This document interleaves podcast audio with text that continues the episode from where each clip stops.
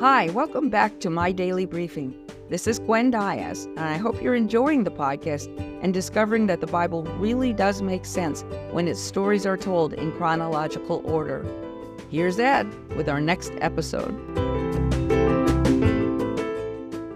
Hi, this is Ed. Let's go right to episode 105, titled Saul and His Sons Are Killed in Battle. You can find these events in 1 Samuel 31, 2 Samuel chapter 1, and 1 Chronicles 10. Despite the warning that the medium from Endor had given King Saul, the next morning he and three of his sons, including Jonathan, led the Israelites into battle against the Philistines. The fighting was intense. Many of the Israelites died, and others began to flee. All three of Saul's sons were killed in the frenzied fighting, and a Philistine arrow wounded the king critically. Saul begged his armor bearer to kill him with his sword so that the Philistines would not capture and torture him. But his armor bearer refused to do it. So Saul took his own sword and fell on it.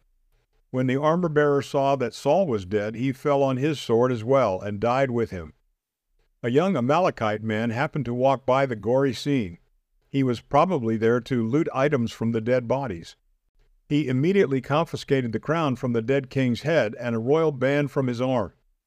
When the Israelites, who lived near the battle, saw that their army had been defeated, they abandoned their towns and fled. The Philistines immediately moved in and claimed everything as their own. The next day, the Philistines went back to the battlefield to plunder what they could from the dead soldiers. There they found the bodies of Saul and his sons.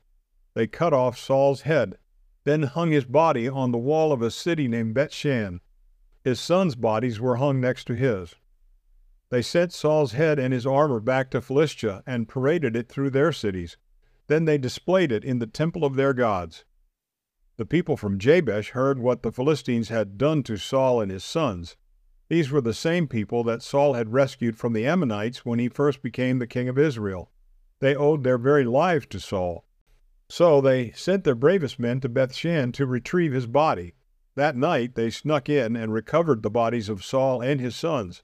They took them from the Philistine wall and brought them back to Jabesh.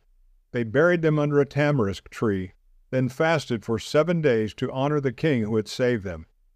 Meanwhile, David and his men returned to Ziklag, a city that had been burned to the ground in Philistia. Three days after they arrived, a young man arrived with torn clothes and dust on his head. He fell on the ground in front of David and told him that King Saul and his son Jonathan had died. David inquired, How do you know they are dead? So the young man showed David the crown. Then he told a lie. He made up a story hoping to gain favor with David for killing his enemy. He said, I was walking through the battlefield when I saw the king leaning on his spear. He yelled to me, Come over here and kill me. I'm about to die. So I did what he asked. Now I have brought you the crown from his head and the royal band from his arm for you. David ripped his clothes and cried. He and his men wept and fasted until evening for Saul and for Jonathan his son and for the entire nation of Israel. David then said to the young man who had brought the news, You have admitted you are guilty of killing the man God anointed. Then he turned to one of his men and said this, Pull your sword and kill this man.